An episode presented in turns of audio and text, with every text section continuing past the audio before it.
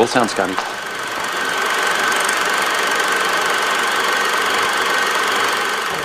Take your stinking paws off me, you damn dirty ape!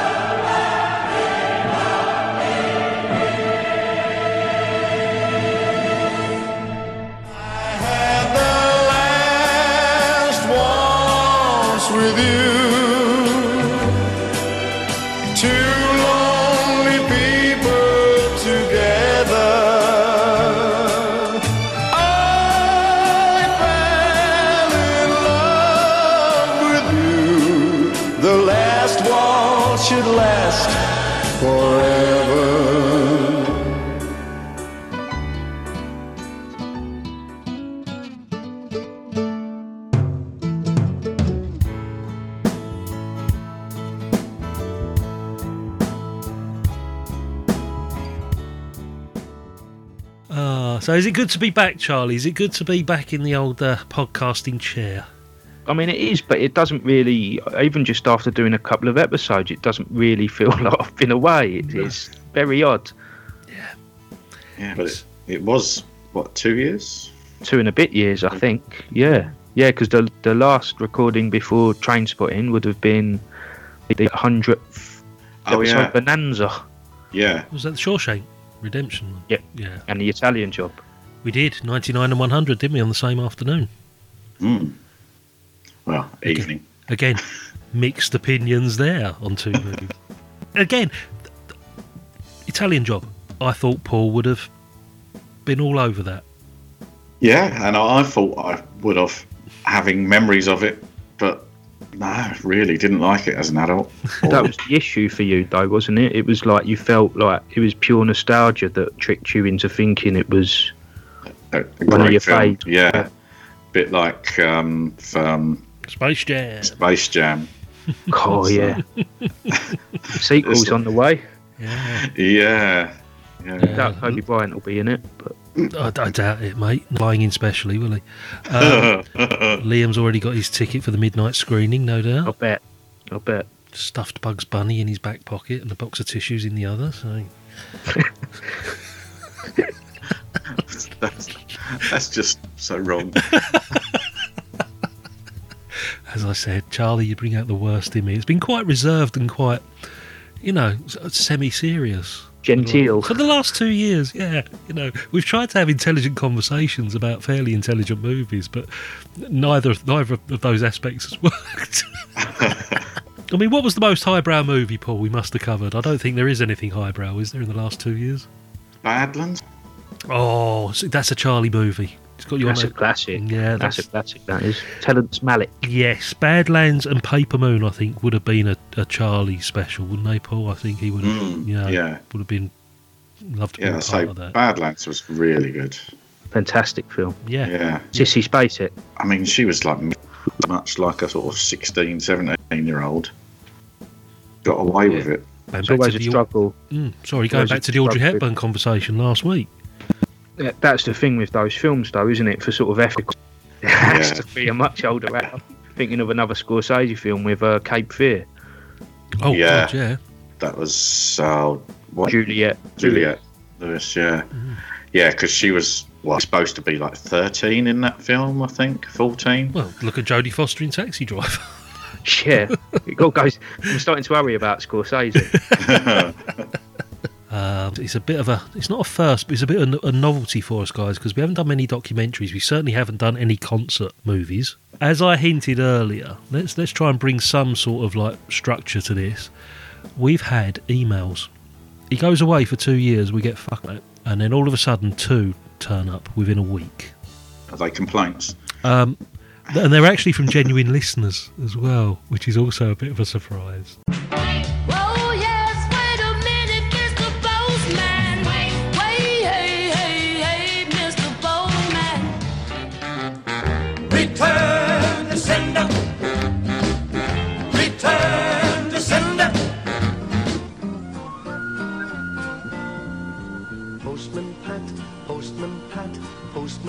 And his black and white cat. Oh, we've got some emails. Okay, we're still keeping that old email jingle, guys. I, I, I don't think we need to ring down as a, a classic in jingle history. That one. It's very much the music from think of jingles. Our first email was sent to us on the 16th of April, so at the time of recording, it's only about two weeks ago. And it refers to an episode that Paul and I recorded oh, a few months ago, Paul. I think it may have been just after Christmas, a Superman episode. Ooh. I think we did Airplane on the same day. Yeah, we did, yeah. Yeah. That was before Christmas. I think it may have been. It was one of the last ones we put out before Christmas because we didn't do a Christmas. And wait for this, it's from our old friend Robbie Palenko. Again, coming out of the woodwork for some fucking reason since you've appeared, boy. I don't know what this is all about. Anyway, oh, I'm fucking racking my brains. dear stinking paws, that was a terrific intro to the episode with the super. As a kid, I watched the TV version dozens of times, commercials and all. I had to read the comics, but the movie made me an instant fan of Superman. Comparison of Christopher Reeves being perfect for the role and Chris Evans as Captain America. That must have been something you said, Paul, because I certainly wouldn't have said that. Liam was there as well. Ah, So that could have been him. Yeah, Marvel would have been. Am I the only one who likes Henry Cavill as the Man of Steel?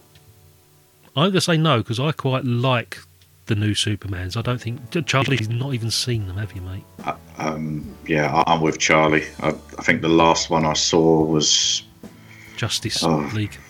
no, no, I haven't even seen that. No, I gave up on them, like I gave up on Batman. Yeah, well, there's a mention of Batman coming up now because then Robbie says, "I feel sorry for Ben because fans didn't agree he was a good choice from the start." Cheers, Robbie. Ben Affleck is a good actor, Yep, mm, just not as Batman.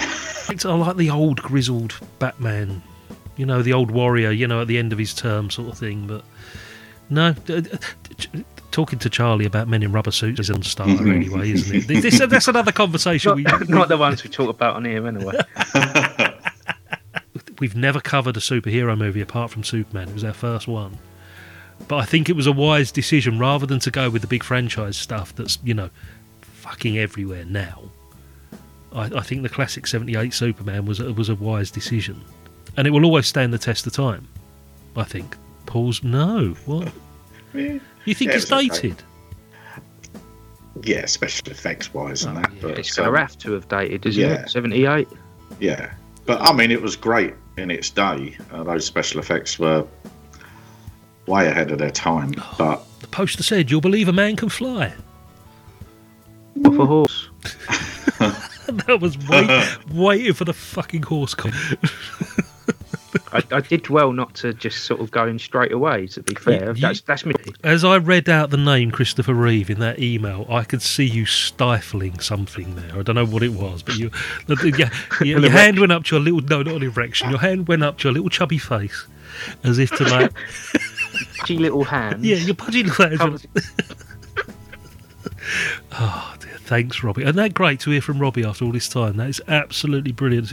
Nice to know that Rob, Robbie's been with us from the bloody beginning almost as well, you know, and it's really good to hear that Robbie's listening and, and still contributing. He's also, he does that thing on Twitter where he tweets along as he listens to the podcast. He's been doing that again recently. So, Robbie, thank you very much, sir. Okay, we've had another email, which was a week later. This particular correspondent is probably the biggest Charlie Mahoney fan that I know. Um, he's been badgering me for the last two years to get you back on the show, and he was over the moon when he found out you were coming back, mate. It's Morris, our dear friend Morris from Love That Album. And just to rub salt in the wound a little bit more, Paul, it starts off, "Hey Scott and Charles." That's that's disgusting. it- I'm fine. sorry. I, I know my place. I, I'm, I'm just a super sub. No mention in this whatsoever, Paul. So you might as well go and have See, a I I feel mate. terrible now. We've talking about Yoko Ono. Hey, Scott and Charles. First of all, welcome back to Charlie. Great to hear us on the podcast. You're the only person I can think of who could call someone a cunt and still be classy. That's debatable, but I'll take that. Thank you. Your return episode was great. A little disturbing that you saw train spotting at eight years old, Charlie, but that probably explains a lot. I I actually didn't see the film until about five or six years ago, but I did read the book about 20 years back. I did love what you brought up as its episodic nature. Irvine Welsh writing it with the Scottish brogue meant I could hear the characters in my head as they were meant to be heard. Now, I'm going to need your comments on this bit because I'm not familiar with this, Charlie. I've read a few of his books, a fantastic author, although his novel, The Bedroom Secrets of the Master Chefs, didn't do it for me. It's not a great one. It's one of the well, it's quite a while ago now, but it's a bit of a kind of poor man's retelling of Jekyll and Hyde in a way. Right. Um, which I mean, Stevenson's one of his literary heroes, like being from Edinburgh as well. Of course, yeah. But Yep. yeah, it, I think the problem is is that Irvine Welsh became so disturbed uh, by being sort of labelled as a literary figure that he almost did everything he could on purpose to make his work a little bit more lowbrow after Train Spotting, Ah, right, okay. and and it has some pretty shocking results at times, even though he's still one of my favourites. Okay, so a fair comment there from, from Morris. Yeah. Looking forward to hearing you gents talk about The Last Waltz. Aside for one episode of See Here where we talked about a whole bunch of favourite concert films, we've not been game to talk about one concert film for a whole show, so fair play to yous. It's a film I love a lot, and I've even seen a few times at our rep cinema. It was an interesting double with Scorsese's Shine a Light. I look forward to hearing you gents wax lyrical about Neil Young's Coke Booger, the Neil Diamond toilet break, and Charlie and Charlie calling Van Morrison a cunt. How did he know? Read you like a book. He's a dear friend, Morris. This is the thing. He, he knows us inside out. This man. Uh, I have tears in my eyes just thinking about it. Seriously, the staple singers doing the Weight and the band opening the film with their finale, "Baby, Don't You Do It." Sorry, and the band opening the film with their finale, "Baby, Don't You Do It." Yeah. Why am I having trouble reading that sentence? I'm going to read it for a third. time. And the band. Is it just reading? You're It is. and the band opening the film with their finale, Baby Don't You Do It, are highlights in a film full of highlights. Thanks for making my life brighter with nations, gents. Cheers, Morris.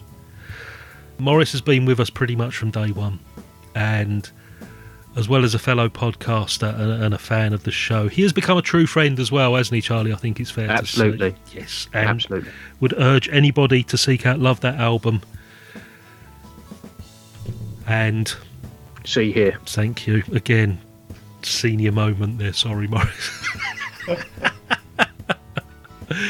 so there we go. We're getting emails, not from crazed loons from North Kent. You know, we're actually getting well, well, the one one from America, one from New York, and one from Melbourne. There, yeah. And apparently I sent one in as well, didn't I? you did. Yeah, that, that was uh, quite a shocking little uh, diatribe of bilge. He's glad to have you, Billy, mate. He's glad. To have you. Not got to watch the last waltz. I'm imagining. We'll soon find out. I've lined up an extra special quiz at the end of this for you guys. Let's play the trailer. It's the last waltz. It's Martin Scorsese. It's the band. We'll be back after this.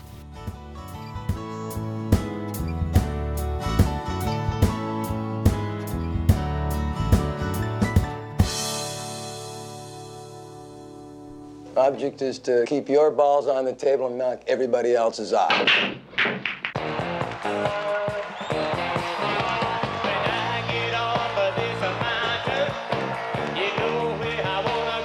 Band has been together 16 years. It's a damn impossible way of life.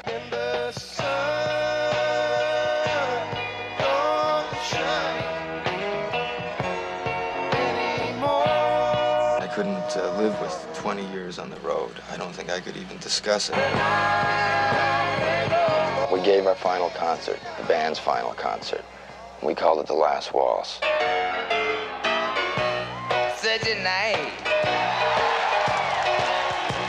Such a night. Why'd you have to get so drunk and lead me on that way? You just picked up a hitcher, prisoner of the white lines on the freeway.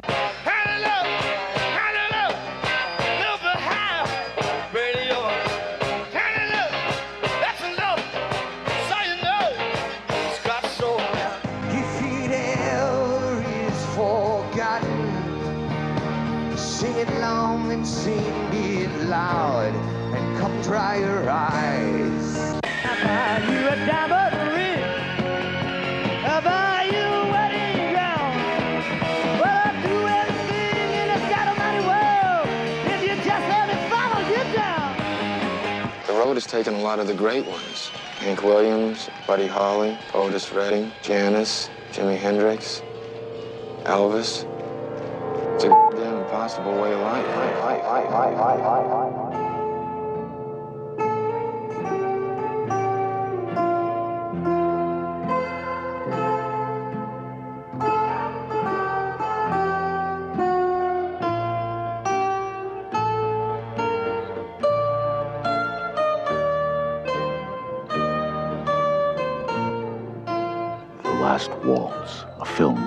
Scorsese.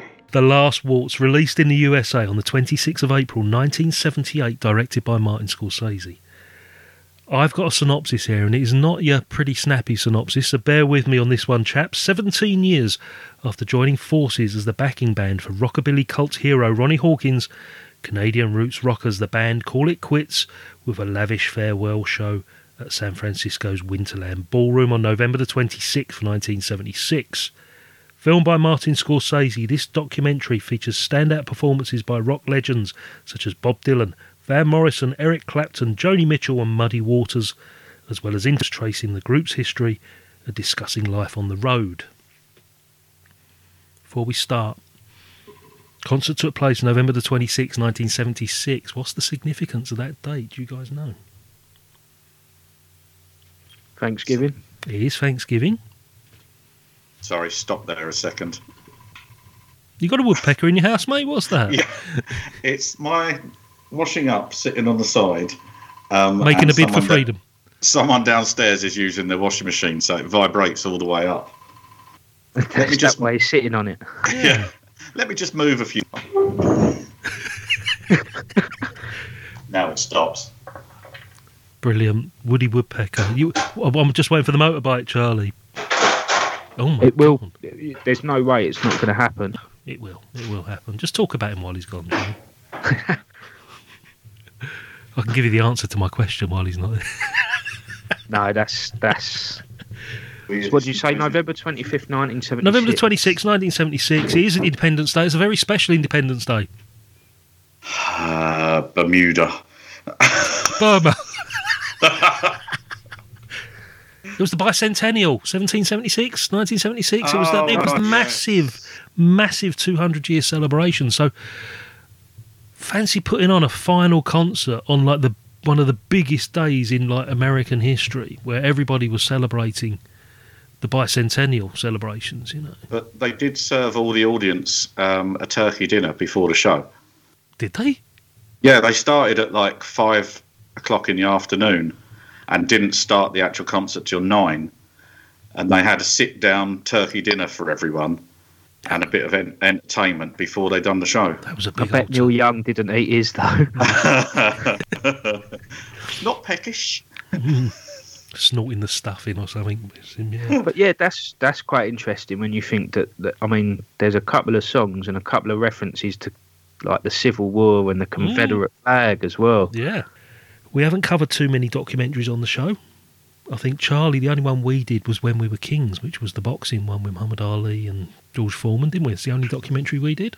Yep, and that wasn't exactly the early days either, was it? No, about 20 episodes in or something. You- I'm sure it, it would have been, yeah, one of the later ones that I did. To be Yeah. fair.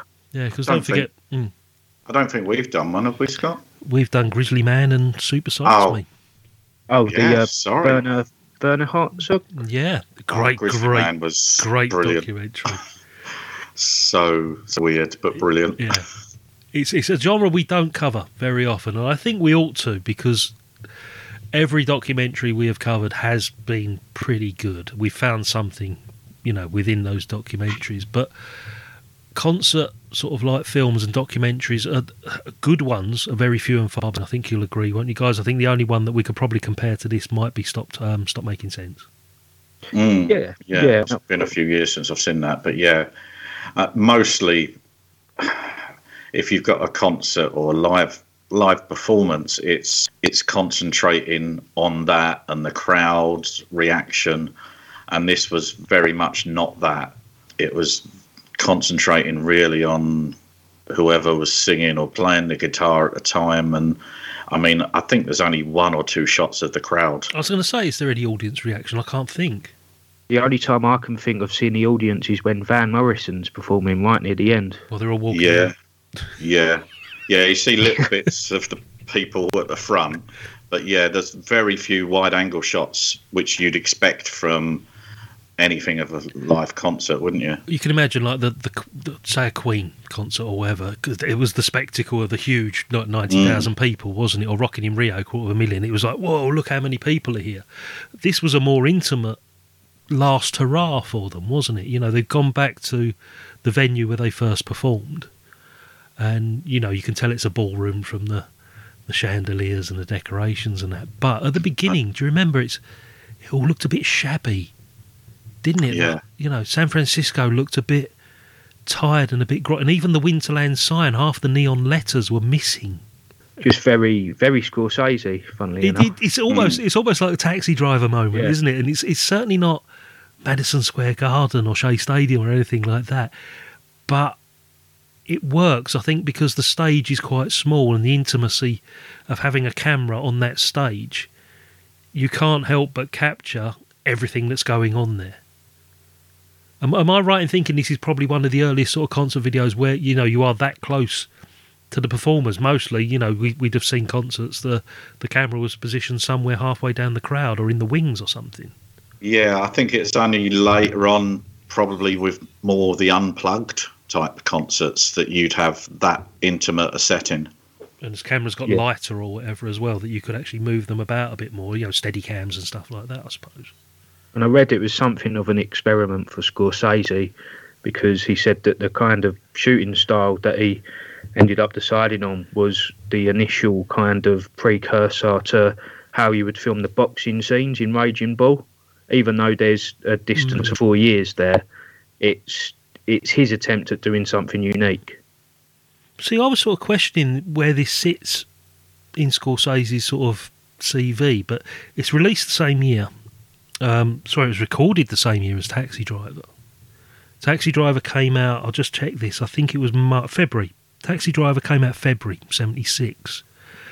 But if you think about it, mate, you know, Charlie's probably more familiar with this. Apart with apart from the shorts and the the film school stuff, uh, Mean Streets and Alice doesn't live here anymore.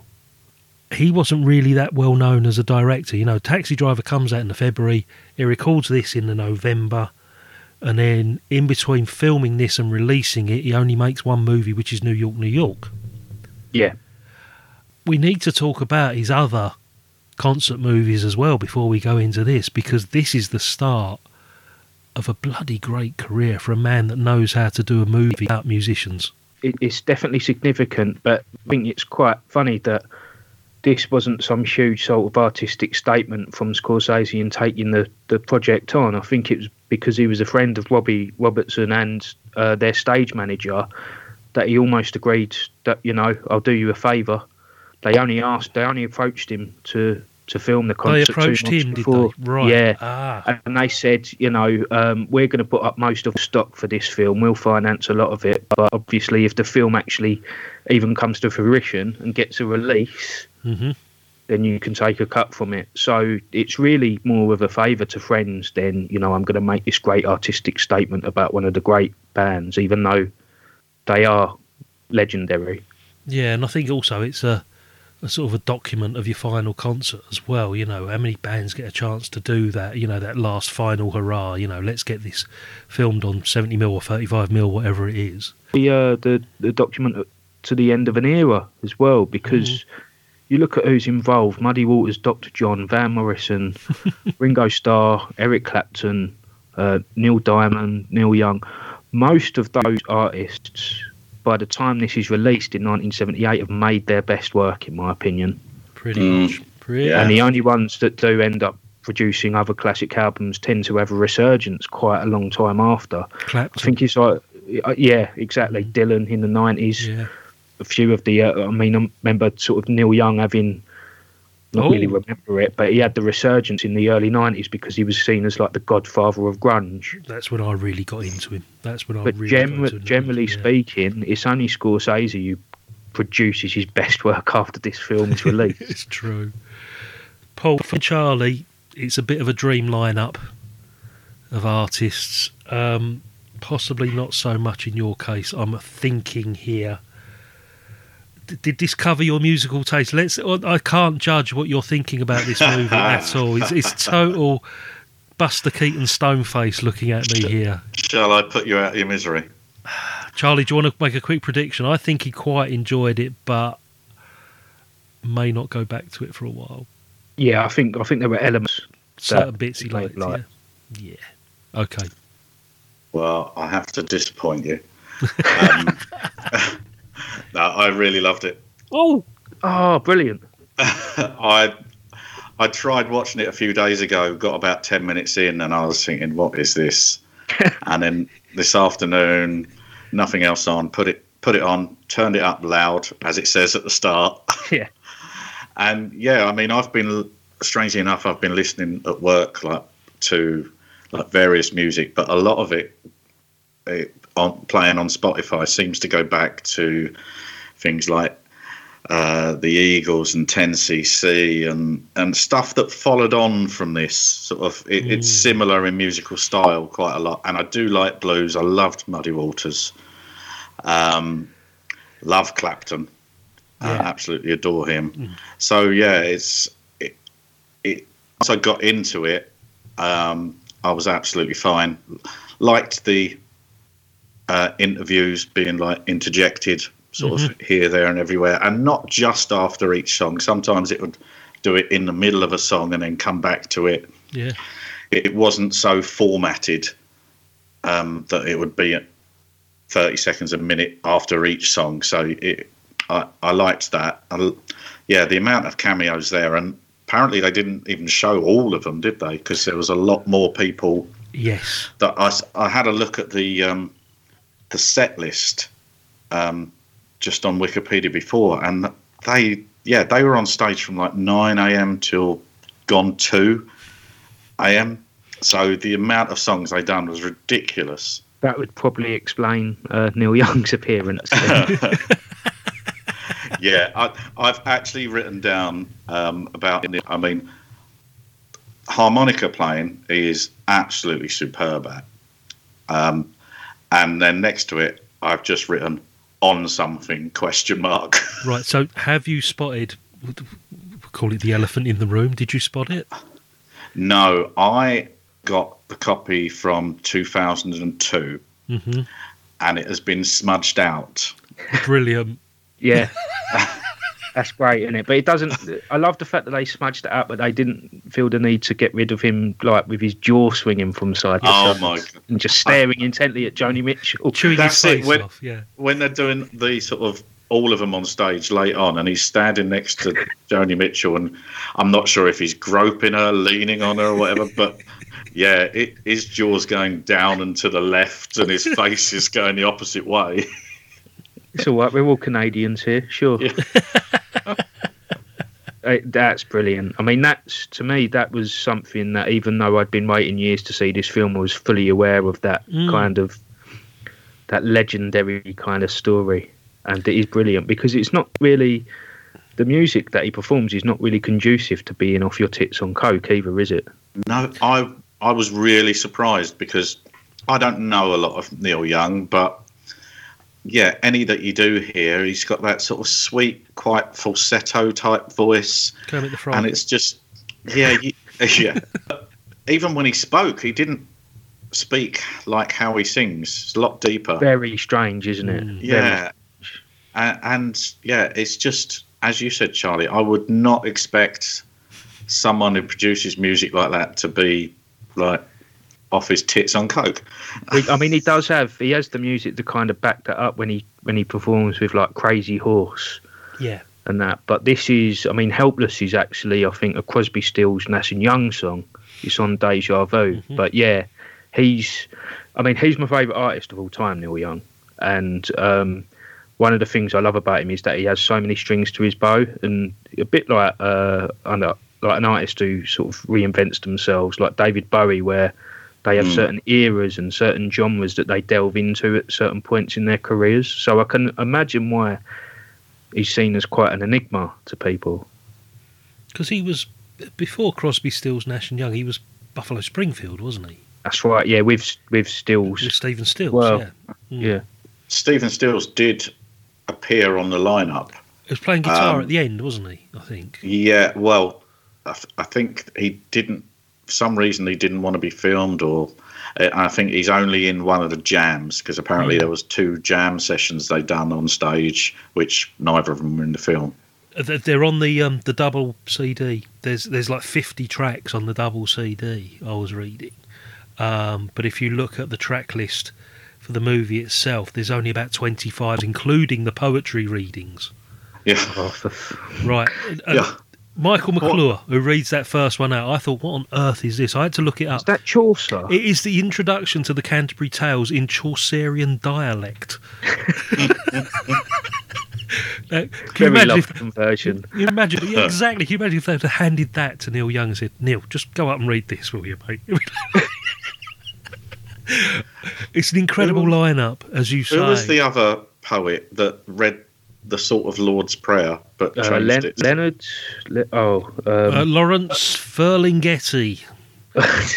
Lawrence Ferlinghetti, and it's, in, an absolute load of bollocks. and it's called, it's, yeah, it's titled "The Loud Prayer." That's what it was called. The Sure, sure. If anything, Uh, of, of all the things to keep in the you know the, this amazing Yeah, document, they've kept really. those two bits in and, and cut out a bit of Stephen Stills for fuck's sake. You know, I'm guessing Stephen Stills had made falling out with Neil Young by that point. probably he nicked his coke.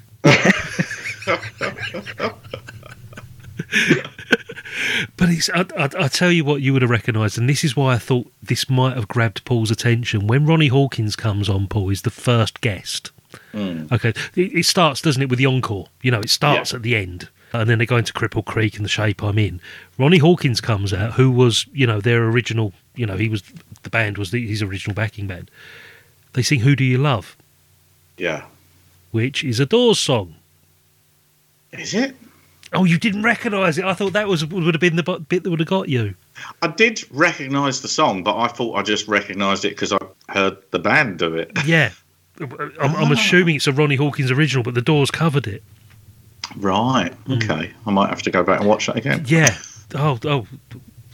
Well, he still liked it despite that fact, then, Charlie, because I know Paul's a big, massive Doors fan. Um, Obviously It not is- that big. but it's quite a, but it's quite a stripped down. I mean, out of the performances, in, certainly in the film, it seems one of the most knockabout and kind of playful ones. So I can imagine it being very different to the door. The oh, it's a completely different version. Yeah, yeah, yeah. I mean, what you've got with the Ronnie Hawkins version is is a, are so familiar with what they're playing that, like you said, it's, it's very laid back. It's like a bit like the Beatles, where they honed their craft in Hamburg. Everything was so familiar, you know. So Ronnie Hawkins coming back is like, yeah, we'll just play this. We played ten years ago, sixteen years ago, whatever it was. Um, but the Doors version, Paul, you will know it as soon as you hear it. You will know it. It's, it's, it's the opening track of one of the Doors albums, and I can't remember what it is. Who do you love? Is Morrison Hotel? No, it's one of the early ones. Uh, S- People are, Str- is it Strange? Might be on the Doors. The it? debut. Yeah, That, no, that's on the debut. It's Break On Through. Break on But, through is the um, opening. Yeah, yeah. You'll know it, Paul, as soon as you hear it. Stand out for me. There's, there's lots of standouts in this, but the staple singers. There- There's this whole thing. It's not just a concert document here, is it? We've got these very unique studio pieces interspersed as well, where you get the staple singers singing the weight with the band. Yeah. Take a load of Fanny. I knew that would amuse you. I actually, uh, I know the song, Mm. um, and I always thought it was "Take a Load Off Annie." Um, but I, I looked it up because I didn't know it was called "The Weight," Mm. and it, yeah, it is actually "Take a Load Off of Fanny," or off, yeah, load off Fanny, isn't it? Is it? Because I thought it was Annie, but No, Yeah, it is. yeah, it is is- Fanny, yeah. it is Fanny. Yeah, I was surprised. at that. Over there, that's an entirely different statement. Fanny over there is a bum, isn't it? so I guess it's like almost. Yeah, take a load off your ass. Yeah. Oh, Or is it talking about a person called Fanny? I mean, you get references to you get quite a few biblical references in the song, Yes. and Anna or someone like Anna, I think. Yeah, and, and Chester and all those guys. Che- Yeah, all the lads. So the old team.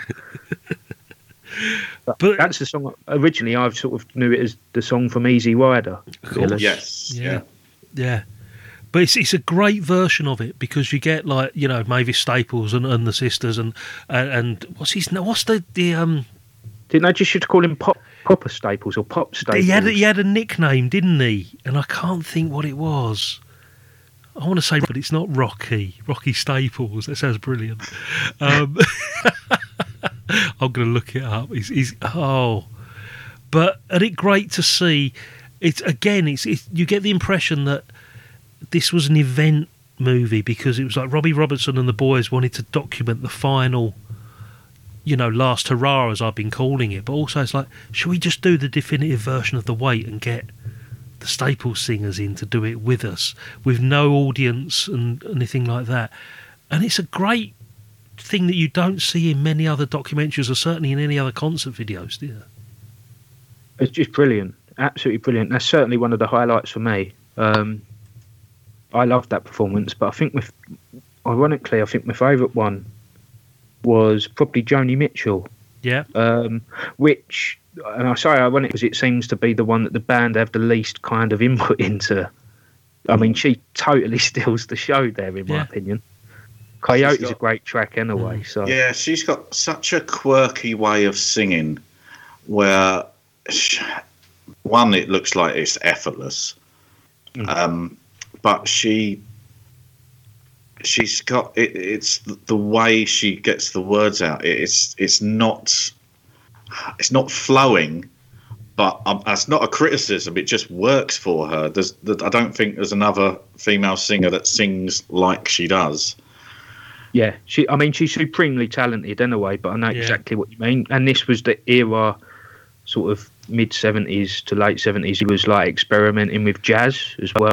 So I think Ah, that that would that would branch, yeah. explain it because jazz is a lot less uh, formative, Syncop- isn't it? Like It's- yeah. syncopated and that, and she Yeah. was working with people like Jaco Pastorius at the time, like Weather Report and that. So oh, blimey. Right. she was finding very kind of unusual, or say unusual, or, or unique ways for a folk singer to perform, I guess. And Yeah, it wasn't I- I just she's chorus verse, chorus verse sort of singing. It is that there was very little formation to the lyrics, and they weren't. I mean, where you thought in a rhyme, they didn't have the same sort of beat to them almost either. very poetic. Yeah, That's what it came across as. It was just a poem sung to music almost.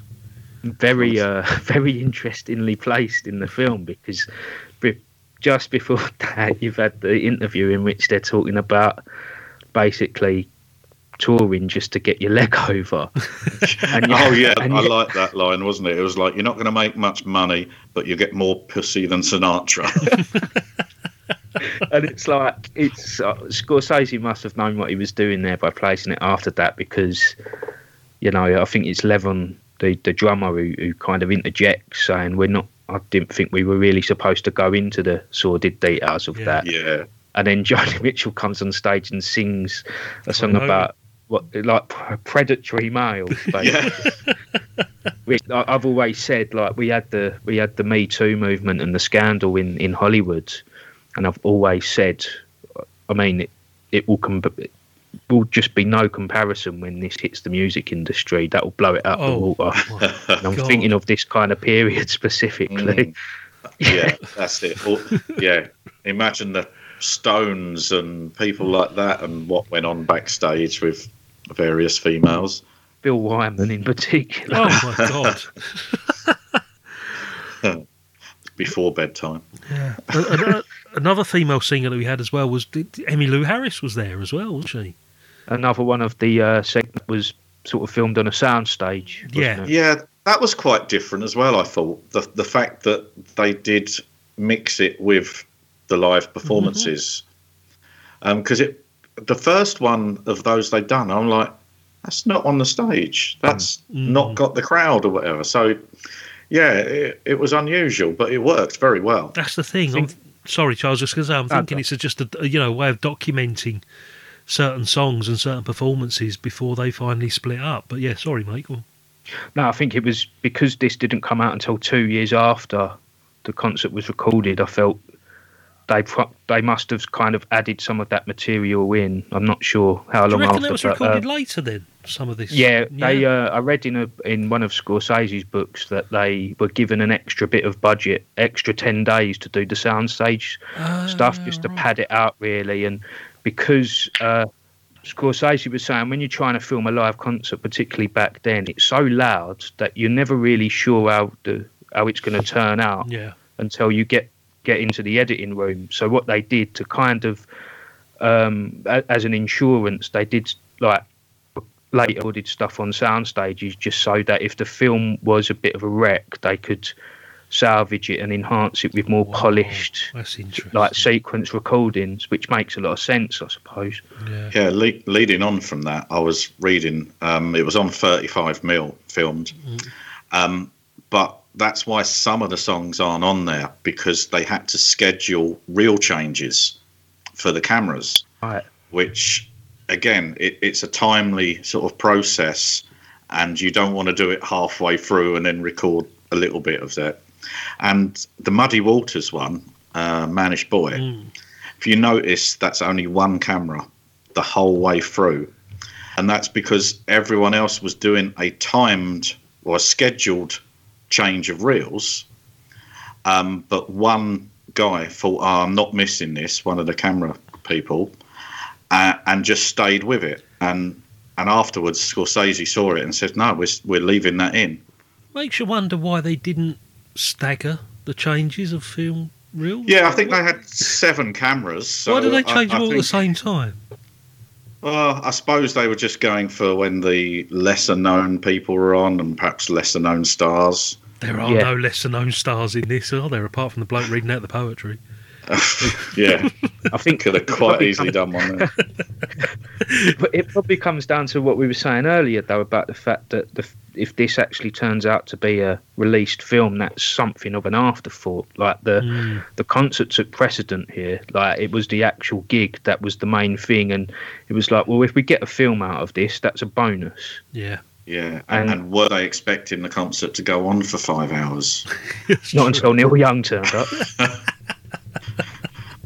Some of these guitar solos and that they probably went on a lot longer than they thought they were going to do because Yeah. there was a lot of jamming in there, especially um, I noticed on the Bob Dylan one as they were coming to the end of one song, you could see him talking to Robbie Robertson, sort of almost like, "How are we going to end this and get into the next song?"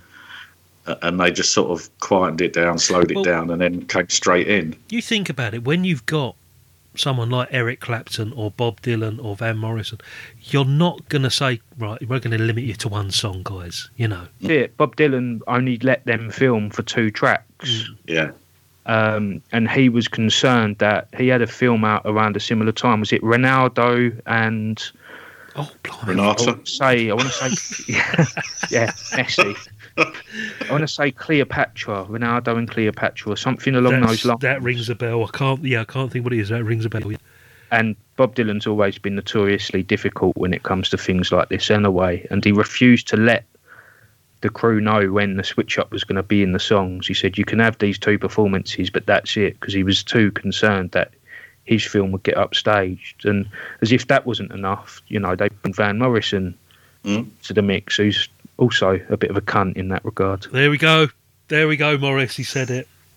And let's have it right. I've got a Bob Dylan T-shirt on. I don't mean it in a disrespectful manner. I'm just saying that these people are kind of very, very known for being pretentious div- divas, really. Yeah.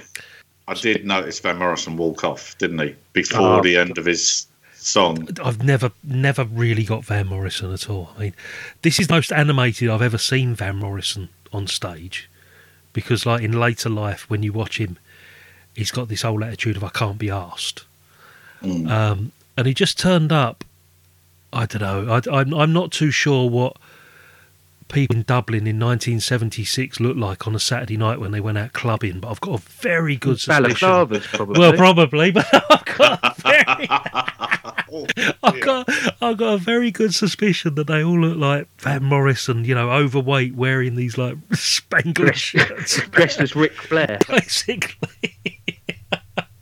But that's I, I the, do like Van Morrison's music, but it's the individual that I just Yeah. can't stand, and it's it's important to differentiate between those two things sometimes. Is, is there any link between the band and Van Morrison? Because he was in them, wasn't he? I think was his band in the sixties, before you know Astral Weeks and all those solo stuff that he did.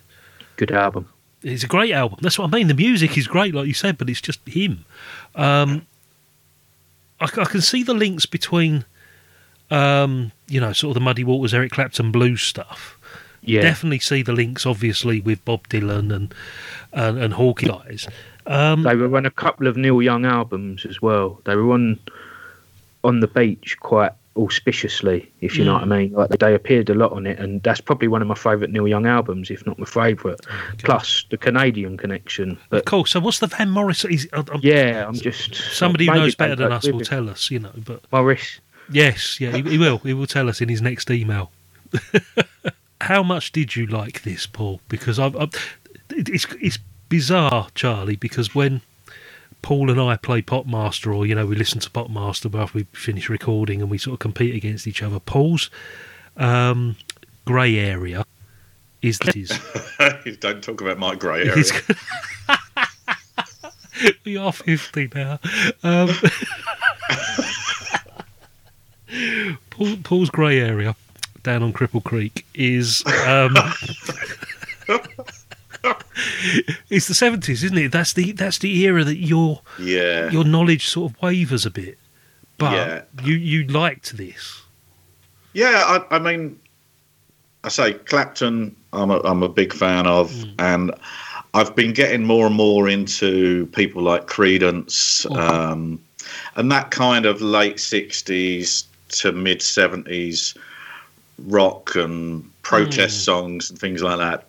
So yeah, I I've thoroughly enjoyed it, and I'd say I'd only probably heard two of the songs before. So mm. to to hear or to watch a film like that and most of the music be totally new to me, Yeah. I, I I surprised myself by liking it as much as I did. Because it is worth saying that even though this is a star-studded cast, you're right. They, this isn't like a, a string of kind of household name singles, is it? Really? No, Definitely no, this not, isn't no. like Queen's greatest hits or like. Thankfully.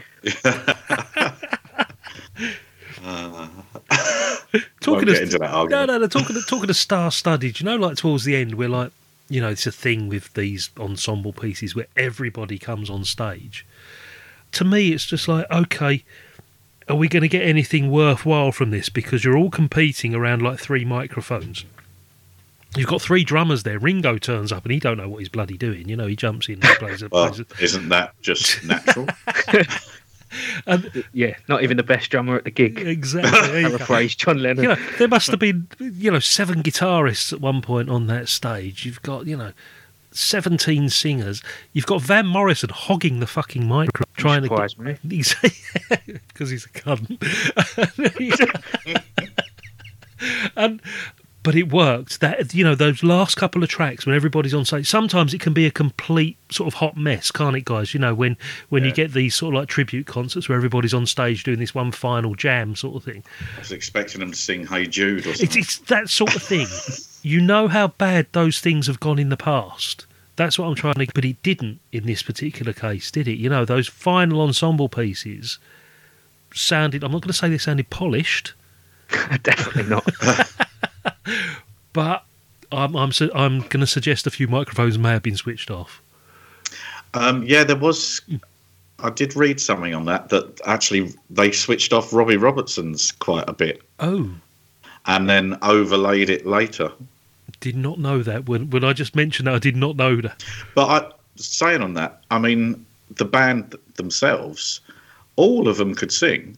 It was quite impressive how they, uh, the different songs they sung. That like all of them had a go. The drummer Oh, especially was That's, really that's good. one of their main assets as a group. The fact that they're not all just chipping in on the vocals, but all really proficient at it individually, and Yeah. work, and it works brilliantly in harmony as well, doesn't it? Mm, I- yeah, and multi-talented musicians as well. I mean, Fantastic. right at the end when they do the last waltz and play a bit of green sleeves or whatever, Mm. um, and, and you've got, is it um, the drummer is on a mandolin? I think. Oh, you, uh, Levon. Yeah. Yeah, Yeah. See, I love Yeah, it when a, I love it when a drummer sings, because Yeah. how difficult must that be? Whilst you're still trying to keep like everybody in tune in time. Yeah, I mean, there are certain bands that have excelled at it, but not many of them. I mean, the Eagles come to mind straight Exactly, away Mm. yeah. with Don Henley, Yeah. but yeah, it's Phil not the easiest. No. Yeah, I guess so. I mean, Keith Moon never really gave it much of a shot, but more on that next time. yes, yes, we will be talking about Mr. Moon. Um, yeah, there are exceptions, you know, Phil Collins, I suppose, but it, I, I just love seeing because it's very rare to see a drummer take lead vocals. Roger Taylor tried it a couple of times. I do, failed. that's what I mean. Failed miserably, bless him. Oh, Um, what, love like the other car. stuff. we're not going to get into the Queen conversation. This is why, yeah, we're not talking. No, you know, Paul and I like Queen, so we're not talking about Queen today. Fair enough. but yeah, well, I think that it is just another. Uh, it's just another kind of demonstration of why they are so brilliant. The fact that they can do things like that effortlessly. I think. And the, the keyboard player, I can't think of his name. Uh, Richard Manuel, yeah, wow, super talented was that guy. even though he looked like a werewolf. Yeah. Yeah, But when there was a little clip of him, they played a little bit near the end of what sounded like it was going to go into prog rock. Sounded a bit Pink Oh, yeah. Rick Wakeman. Yeah, Yeah, and, and he was sitting That's down Garth and play- Hudson. Yeah. yeah, he was playing a keyboard about two foot up in the air from him, and uh, it just sounded fantastic. They mentioned about how he became their music teacher. Yeah, that's right. Paying him it ten dollars a week. It was the only way that his kind of musical education and the people around him wouldn't see what he was doing as a complete waste of time. there you go. Sometimes keyboards make or break a band. I mean, look at Ray Manzarek in the Doors. You know that that was their Yeah. their you know Yeah. the key instrument for the Doors. And that was a very small keyboard. very small. it's only about three octaves, wasn't it? and it, it's just a unique sound as well. It's just when when you look at it, you know th- that that lineup and the setup of the band. You know, there's, there's a couple of keyboard players, a couple of guitarists, the drum, it, all taking turns at singing lead as well. Pretty much most of them. Brilliantly as well. yeah, Yeah. it's an eye opener because it's it's a it's a group that isn't that. I'm not going to say that well known, but not that. Commercially, Yes, uh, yeah, revered. Yeah, especially in the UK, I'd say. I mean, I'd Definitely, I'd heard of them. I didn't know much about them, but yeah, you look at, as you say, commercially chart success. Nothing really single wise. A lot of album sales. But this is why you watch this, and you, it's a great example of how they are the musicians' musicians. Yeah. You know, Mm. look at the sheer respect they must command to get that line up there. yeah. So everyone in the industry kind of loves them, and the critics sort of really appreciate them. But yeah, it's not going to necessarily be something that you hear Ken Bruce asking questions about. Oh, oh, hello, yes. When you're out, that condescending manner when you get it wrong. Um, did you guys know? I, I, when I just did a wee bit of research for this, 2019, Scorsese did another documentary of Robbie Robertson and the band.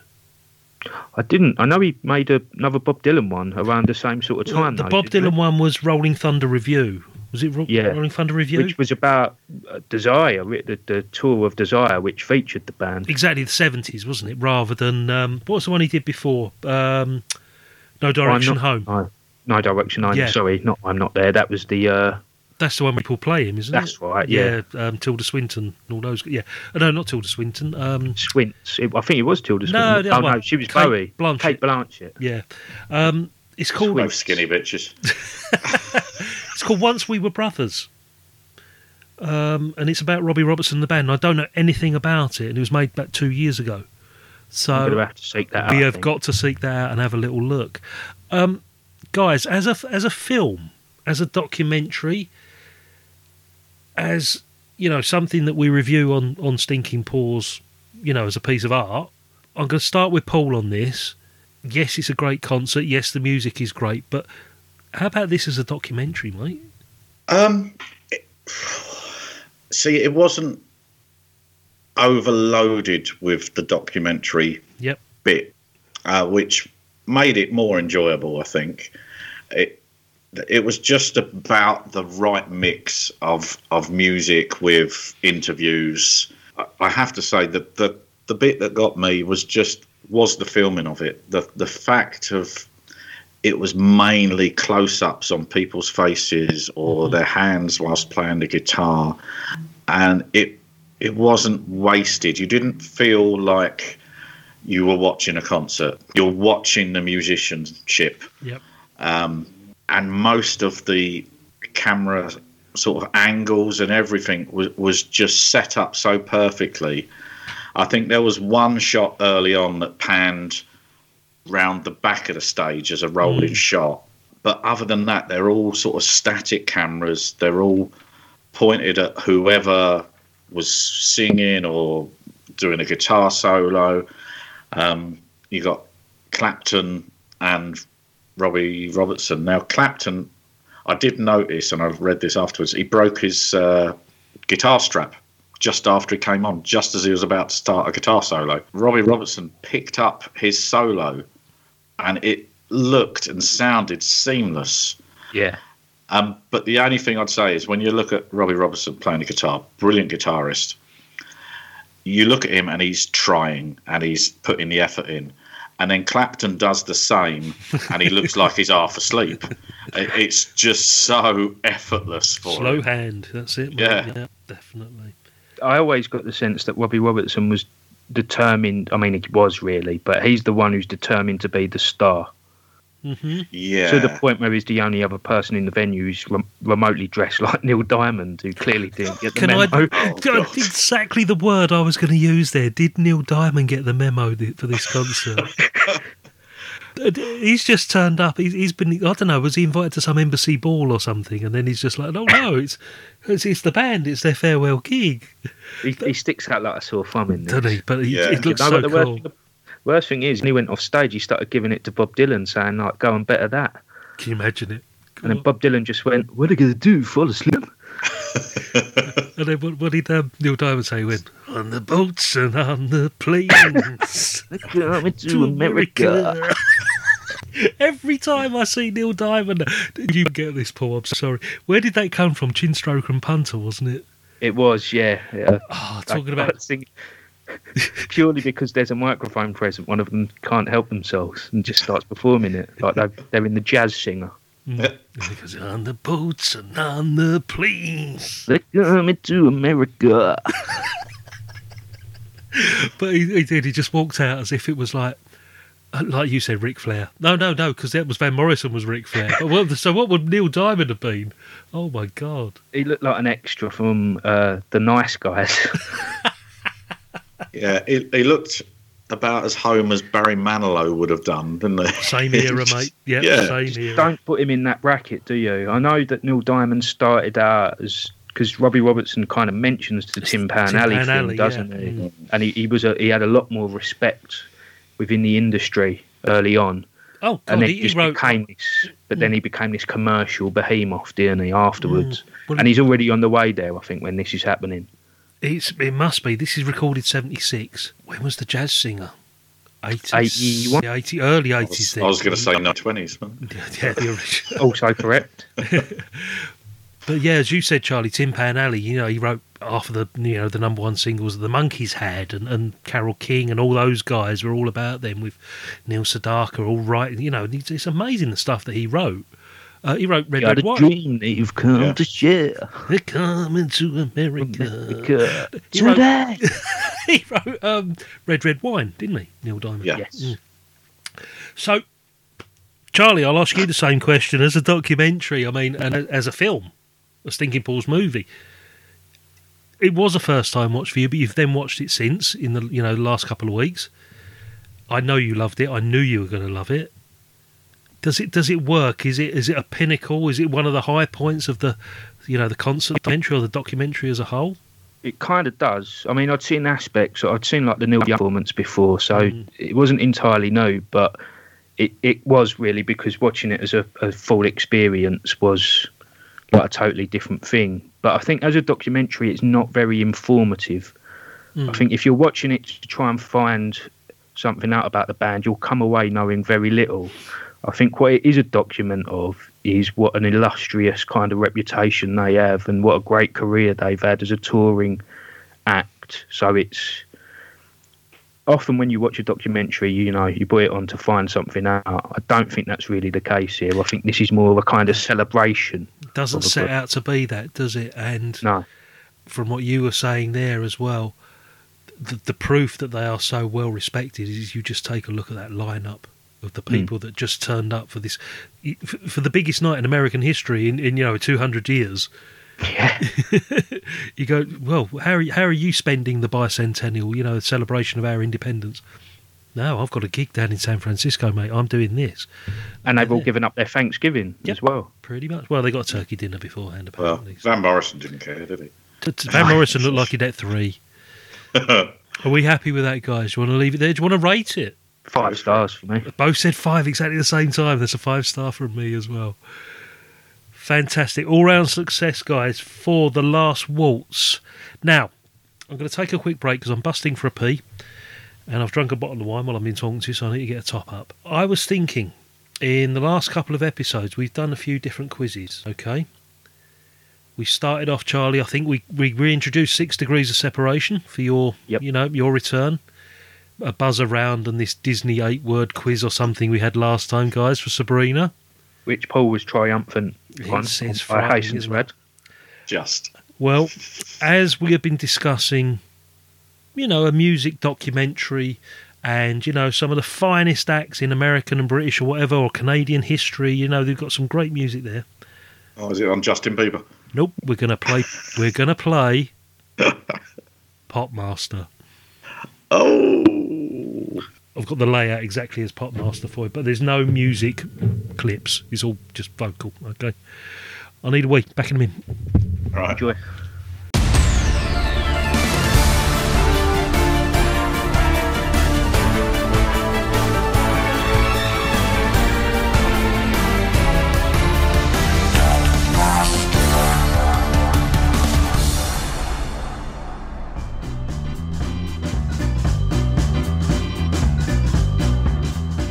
Okay, chaps, as I hinted to you before the break, we are going to play Popmaster. Nice. Uh, I think you're slightly intrigued. Is it, is it going to be as good as the, the legendary Ken Bruce's Pop Master? Possibly Better. not. Possibly not. Depends Um, if you're condescending. Exactly. I, I, I, I may do the Scottish accent, but every time I do one, I'm Sean Connery or Billy Connolly. So I, I can't do a Ken Bruce, but I, I will give you answers or reactions in, in the same manner that Mr. Bruce probably would do. Okay, guys, we need to decide who's going first or second. So, as we've just discovered, all three of us do not have a coin between us. I've just rolled up a piece of paper. I'm putting it in either my left or my right hand. I'm holding them up to the camera. Whoever chooses the hand that's got the piece of paper in it will be going first.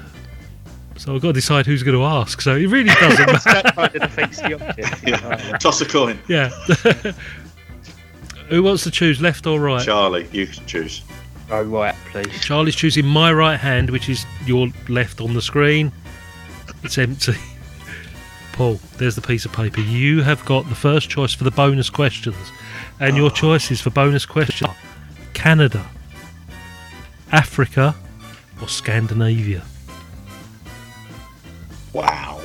I made them very vague because I also wrote these about 10 minutes before we went on air. If only Um, you'd watched a film featuring several Yeah. Canadian artists recently. Yeah, I, I wonder if any Canadian artists are mentioned within said round. It, with, with his glass of wine. like. I want to take Canada, not because I think it's going to be easier, but I think Charlie would know them. Oh. But I've, I've got a. I'm going to go Africa. Africa. Okay. Charlie, you will get the choice Actually, I gave you three. I should have really given you two there, shouldn't I? But No, okay. So Paul is going to take Africa, and Paul is going first. No pressure. So, okay, in the spirit of Ken Bruce's Popmaster, I'm going to ask you 10 questions. Three questions will be based on your bonus round, which will be double points. Three points around, three points an answer, guys, isn't it? Yep. I'm glad you're here because you're reminding me exactly how to play this fucking game. Okay. Paul, question one.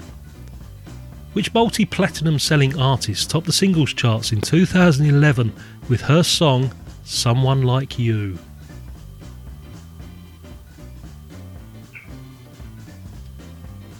Adele. Adele is right for three points. Nice and obscure.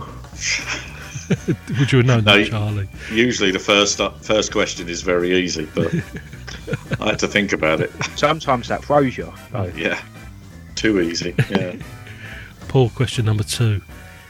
Madness achieved two top ten hits with the word house in the title. One was Our House. What was House the other? Fun. House of Fun for three points. Didn't Yep. even let him finish. No. I think I'll take a point away. okay, your bonus round. We're going for Africa, Paul, aren't we? Okay, mm. your bonus question. Toto. Funny enough, question number one, released in 1983, Africa by Toto, Oh, was undoubtedly the biggest UK hit, their biggest UK hit. But what position did it reach in the UK chart? Was it number one, number two, or number three? oh, I don't think it was one. I'm going to say three. Double points for this particular question? Yeah. question? Yeah. Six points. Woohoo! First charted on the 29th of January 1983 and reached a peak of number three. Fair play. Four points so far. Question number four. Which group reached number one in 1976 with the song December 963 brackets Oh What a Night?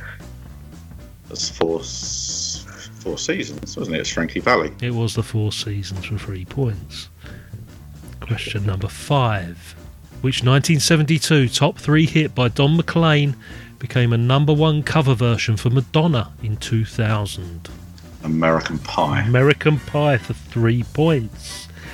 Your bonus question on Africa. Youssou N'Dour from Senegal Yeah. also reached number three, but this was in 1994, with a duet featuring Neneh Cherry. Shit. What was it called? Seven seconds. It was seven seconds for six points. There was another duet as well, wasn't there? What Paul Young, I think he done was one Was it with. with Paul Young? I can't remember. Yeah. All right, calm down, show off. Charlie, this may be the only time Paul gets full points on a bloody. It, is it cuntish to say that I've known all of them other than the Toto one?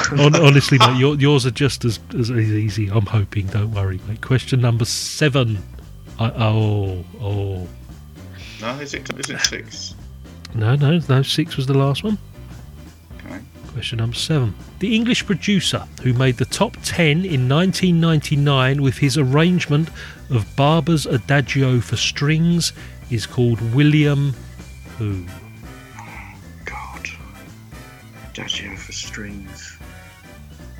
Oh, I know this. I had this on CD single.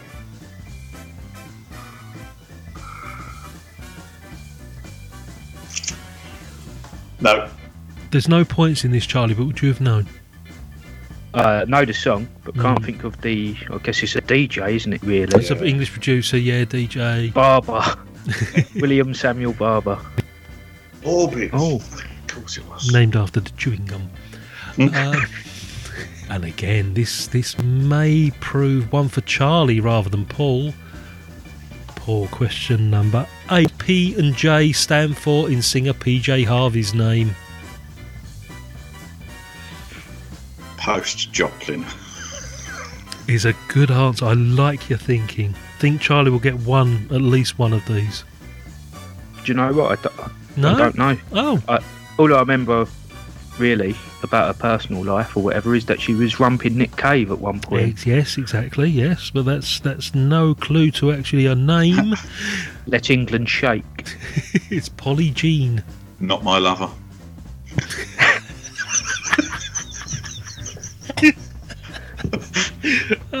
she from Bristol? I, I think she was, yes. I'm throwing a, every bit of trivia about her. that I know Apart from the answer that we actually was, yeah. needed, yeah. Okay, Paul, your final bonus question on Africa. What was the name of the South African male choral group who reached number 63 in 1998 with a song called The Star and the Wise Man, thanks mainly to it being used in a Heinz Baked Beans TV commercial? That's- yeah. Usa Mambela Choir. I think Paul's just had a stroke. Charlie. Is it the Black Mambazo band? there are no points for this, Charlie, but it's the Ladysmith Black Mambazo, yes. Ah, They yes. were on Graceland as well, yes, weren't they they? Yeah. were indeed, yes. So, at the end of that round, Paul. Uh, hang on. Question 10. Oh, I do beg your pardon. Question 10. That is a stitch up, to be fair. We need a new host. I can edit that out. okay. Question number 10. Who duetted with Celine Dion on the 1992 hit movie theme from Beauty and the Beast? I do not recall this song. Um, Tale as old as time. Hang on, do it as Neil Diamond. Tale as old as um, no, I can't even stab at that. Any idea, Charlie? Is it Angela Lansbury? No, no, she was she was the original in the movie. It was Peabo Bryson. Off to the cupboard Uh. with you now, Chip. Peabo Bryson. So, at the end of that round, Paul, you have scored 24 points. Oh, okay. That's all right. That's a respect. I, I should have asked you, shouldn't I? I should have done a real Ken Bruce. How do you think you're going to Oh, yeah. do? Well, some days I get 20s, some days I get 9. okay, 24 points. That's Popmaster. You're up against Charlie. We'll be playing against Charlie next.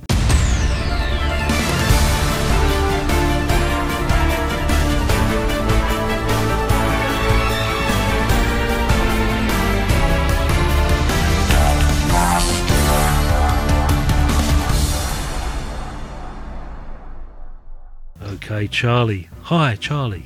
Welcome to Hi. Popmaster. Thanks. Thanks, Ken. So, quite a respectable score there from Paul, Charlie. I might as well fuck off, to be honest. I have picked the easiest questions for the pair of you from this type quiz that I found. Uh, but the bonus questions I made up myself, mate. So, you need to choose your bonus round. You've got Canada or Scandinavia. Gonna stick with Canada. I Canada. think. Okay. Okay, mate. Question number one. Shoot. For three points, what are the names of both of the members of the Pet Shop Boys? Chris and Neil. I'm going to take that because it is, it is strictly true. N- Neil Neil Tennant Yep. and Chris Keyboards. Tennant. I'm. Uh, I'm, go- I'm. Shall I take two for that, Paul? Would you No, say no, take it. Okay, because he. Unless, unless he wins at the end, then we Okay, we may Alright, take a point that's off. fair, We, that's may, fair. we may take a point off. yeah, I should I should know both of their full names though, even though I despise them. What was Chris's name? Surname? Uh, sorry, it's Chris Lowe. Chris Of course Lowe. it is, Chris Lowe. I, I sort of only really remember Neil Tennant because of uh, Electronic. Yes, yeah, New Order guy. Yes, I bet Bernard Sumner. Bernard. Okay, question number two. Complete the title of this 1994 top 10 hit by Morrissey. The more you ignore me, what? The more I love you. I don't know. Paul known? No, and I thought I knew Morrissey. So Oh, that that's. is- mm, I was hoping for like every day is like Sunday. yeah, or something. sorry, Yeah, no, no, it's the closer I get. uh, fair enough. Okay. Okay. I've washed my hands of that bloke. Though. Whose reversion of the James Bond theme? Oh, sorry, we're into the bonus question. Sorry. Bonus question on Canada. Which Canadian singer's first hit in the UK was Run to You, reaching number 11 in 1985? Bryan Adams. Bryan Adams for six points. Question number four. Whose version of the James Bond theme was a top 10 hit in 1997, featured on the soundtrack of Tomorrow Never Dies? Reversion. So Yeah, sort of like a, a revisited version of the James Bond, a remix, remix of the James Bond. oh, theme. okay. Because I know it was Sheryl Crow who did the title song. It's not the title. Oh. No, it's the James Bond theme, whose reversion of the Uh. James Bond theme was a top ten hit in '97, but featured on the soundtrack times. Fatboy Slim. You're close, Paul. do you have any idea? Is it the ones that done history with? Um, oh God, it's it's more DJ set, isn't it? It's it's a very famous, very very famous person. Oh no, not the one I'm thinking of. No, it's Moby. Oh, okay. Oh, I- I should have gone with Moby around that era, shouldn't I? Mm. It's on every fucking advert and all. it was indeed. Charlie, question number five. During the 1990s, the group Hanson had three top ten one top the charts. What was the title?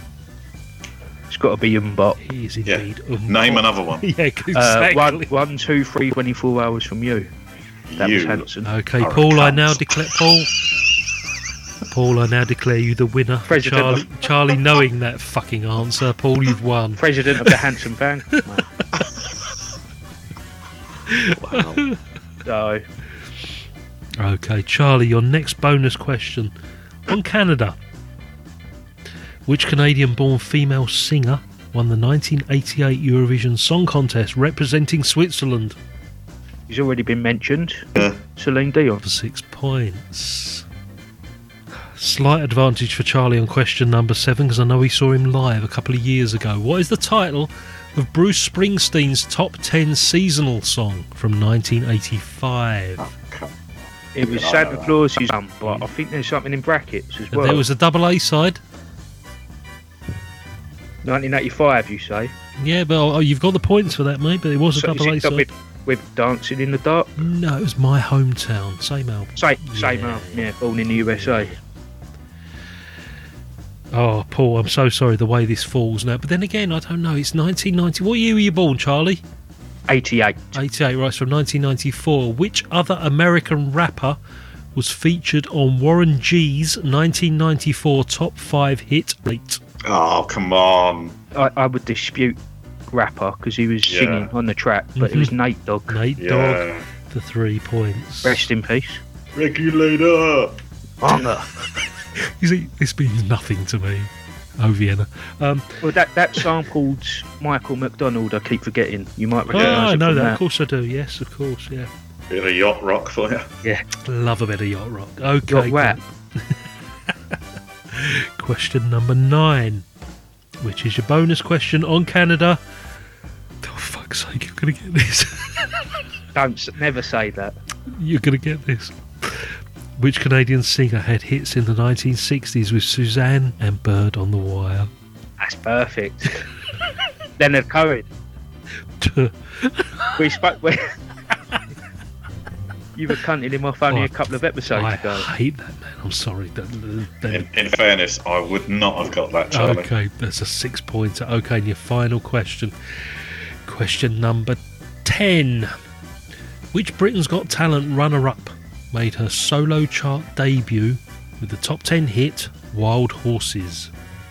Susan Boyle, wasn't it? It was unfortunately Susan Boyle. Yeah. Oh dear. I think he's got about 33. Covered myself in glory with uh, Hanson and Susan Boyle, though. Paul, you scored 24. Charlie has got a massive 33. He just dropped a three point question at number four. Oh, he's got 36 then. Is it He's 30? only Oh, got no, one sorry, wrong. no, no, he dropped number two and number four. He's, yeah, he's got 33. Yeah, he dropped two questions. I- Take away the uh, Pet Shop Boys from that as well, for fairness. Okay, you still fucking won. He's still That's just even more condescending. Yeah, yeah, just. Yeah, So- I'll, I'll lose all those points. Still be chuffed. right. But take solid. I'm never going to do that well at Pop Masters again. Oh. Charlie, do you want to play three and ten? Why not? As long as shout outs after. Don't worry. Everyone that knows me. Paul, do you want to say hello to anybody? No, can I say fuck off to a few people? I'll say fuck off to Charlie Fair. and everyone that knows me. That's great. Uh, you, you take care now. You take care. Thanks, Ken. Good to have Graham Souness on the show. No, no. Okay, Ah. Charlie, it's three in ten now. Three in ten. Paul Simon. You can call me Al.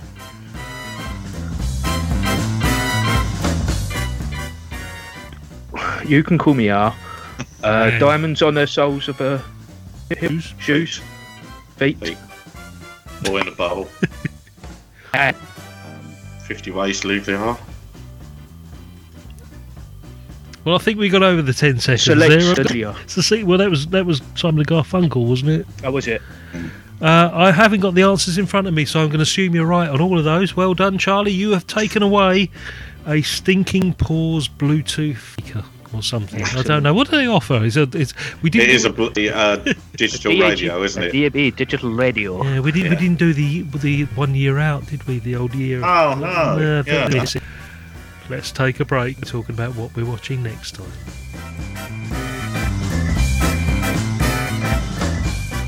just to call ourselves the band.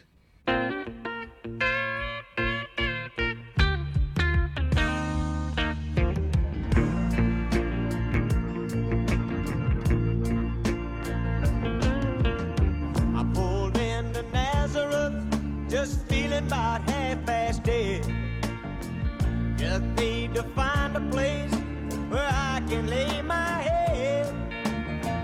Mister, can you tell me where a man might find a bed?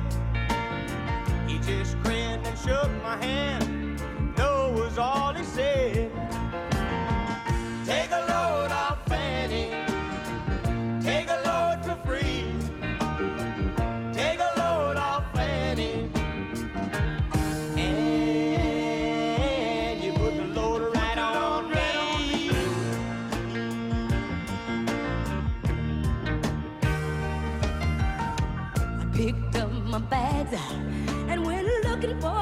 To hide. When I saw old Carmen and the devil walking side by side. And I said, Hey, Carmen, come on, let's go downtown. She said, I gotta go, but my friend can stick around. Take a load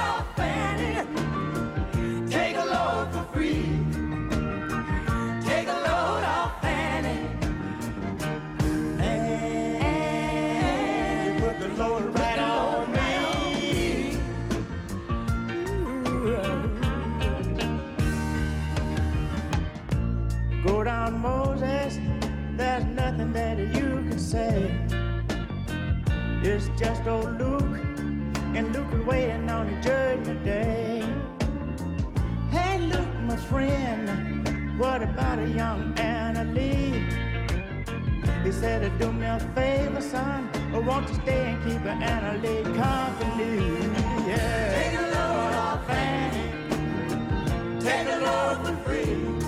Uh-huh. Take a load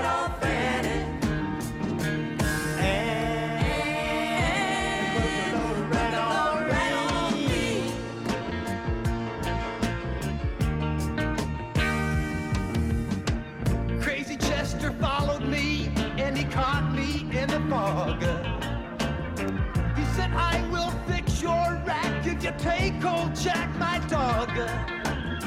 I said, wait a minute, Chester, you know I'm a peaceful man. He said, that's okay, boy. Won't you feed him whenever you can?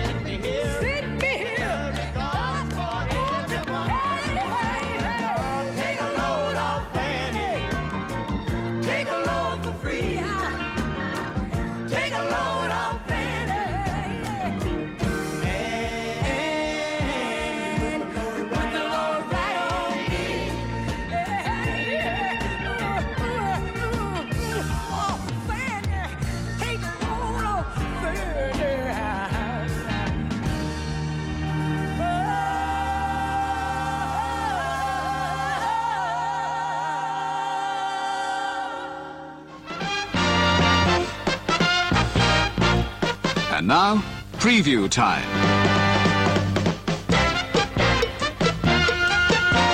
When it comes to entertainment, you can't beat a good film. So let's take a look at what's coming your way.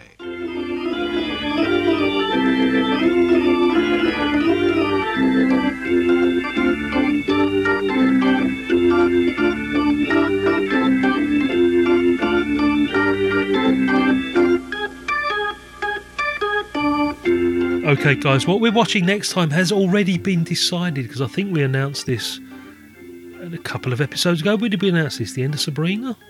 Yeah, we did.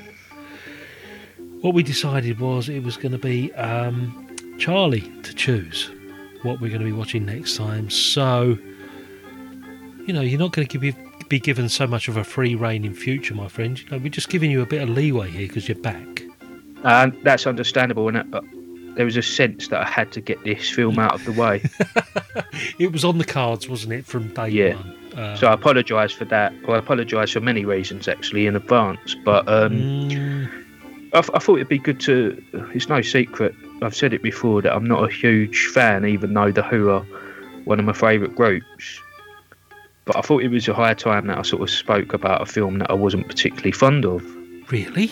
Well, I mean, we we've always been guilty of picking classics and films that I sort of wanted to watch again, and this might give it a different aspect. But we Oh, still don't know what Paul's going to make of it. I was going to say, I thought you were a bit of a fan of this. I can watch it, but I've got a lot lot of problems with it. D- d- okay, right now, Paul, have you seen Not this seen it. yet? Not Okay, seen it. So this is not going to be really encouraging to Paul as he goes forward Yeah, in the next couple of yeah. days. Um, Ch- Charlie's getting us to watch a film that he doesn't particularly like. Well, I mean, okay.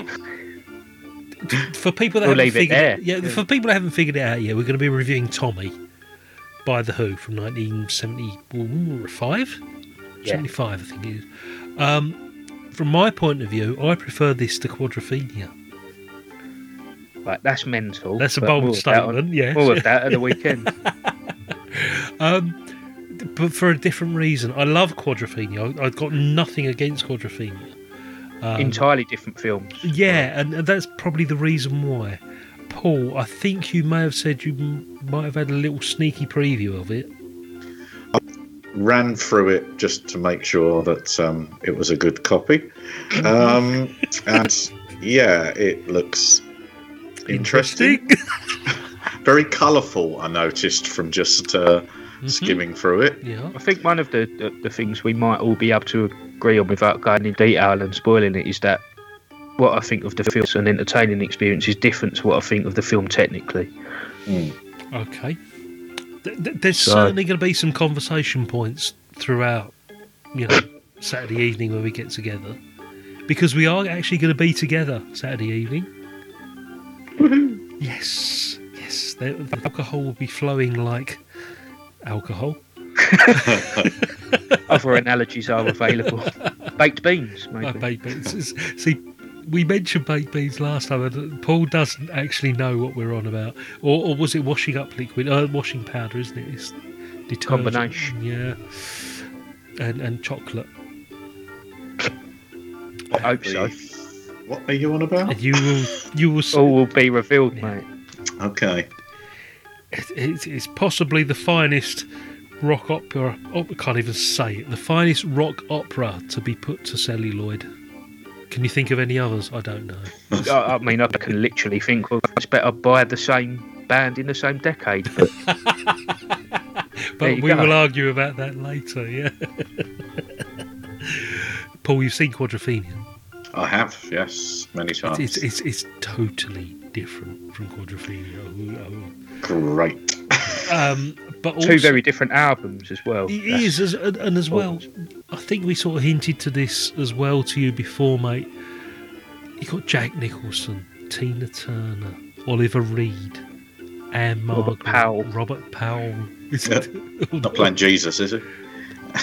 There, there, there is a Jesus reference with Robert Powell in it as well at some point. Um, you'll recognise a few of the songs.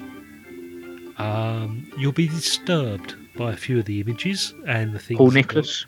Paul Nicholas and Keith Moon. Huh? Yes. Paul Nicholas, as in just good friends. Paul. That very one. You Yeah. wait. Jesus. You wait till you see Paul Nicholas in this. That's all we're gonna say. and the and the lads from the Who as well. Yeah. So And Eric Clapton and Elton John. and Elton John. it's Tommy. We're going to be reading Tommy. We're going to be we together. What is it on Saturday? Couple of days time. Yep. Shall I line up another quiz as well, guys?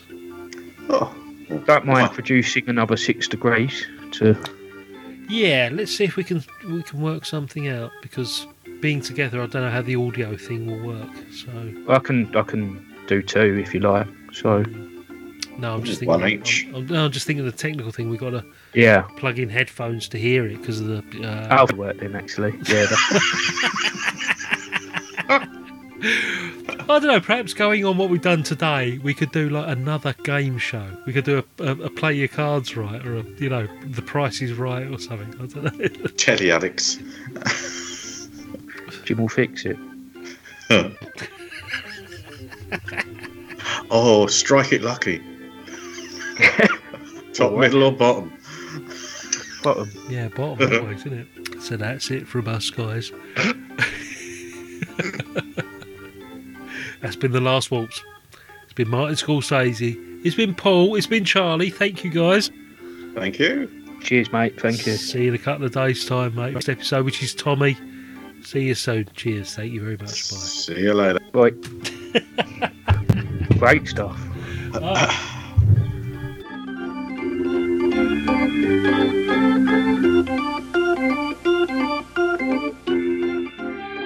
management of this theater suggests that for the greater entertainment of your friends who have not yet seen the picture, you will not divulge to anyone the secret of the ending. Astrid Arms, that infernal jamboree is worse than two cats on a fence. You dudes get lost now, you hear? Good night, ladies. When